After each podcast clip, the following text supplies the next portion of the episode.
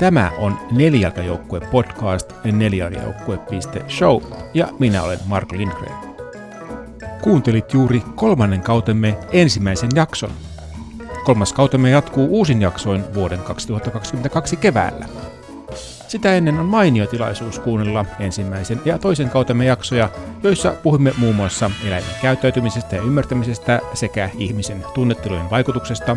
Ja siinä on monesti just kyse siitä, että tämä on eläimen näkökulmasta hyvinkin normaali ja tilanteeseen sopiva käyttäytyminen.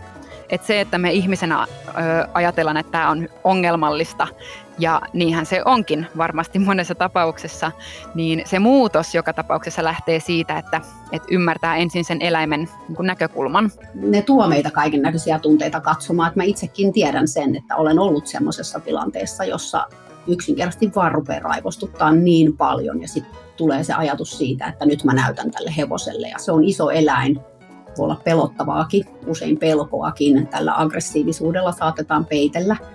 Koirista, niiden kaveruudesta ja sitoutumisesta sekä suojelukoirien koulutuksen ongelmista. Vaan ensisijaisen motiivin pitäisi olla se, että ihminen pitää koirista ja nauttii niiden kanssa olemisesta ja on kiinnostunut niiden tarpeista ja niiden mielestä.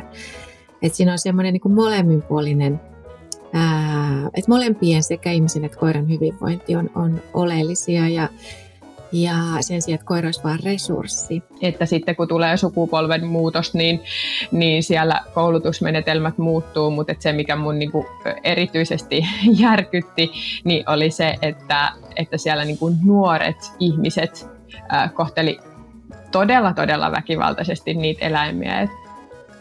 Kaikki jaksot ja muut aiheemme löydät osoitteesta nelijalkajoukkue.show.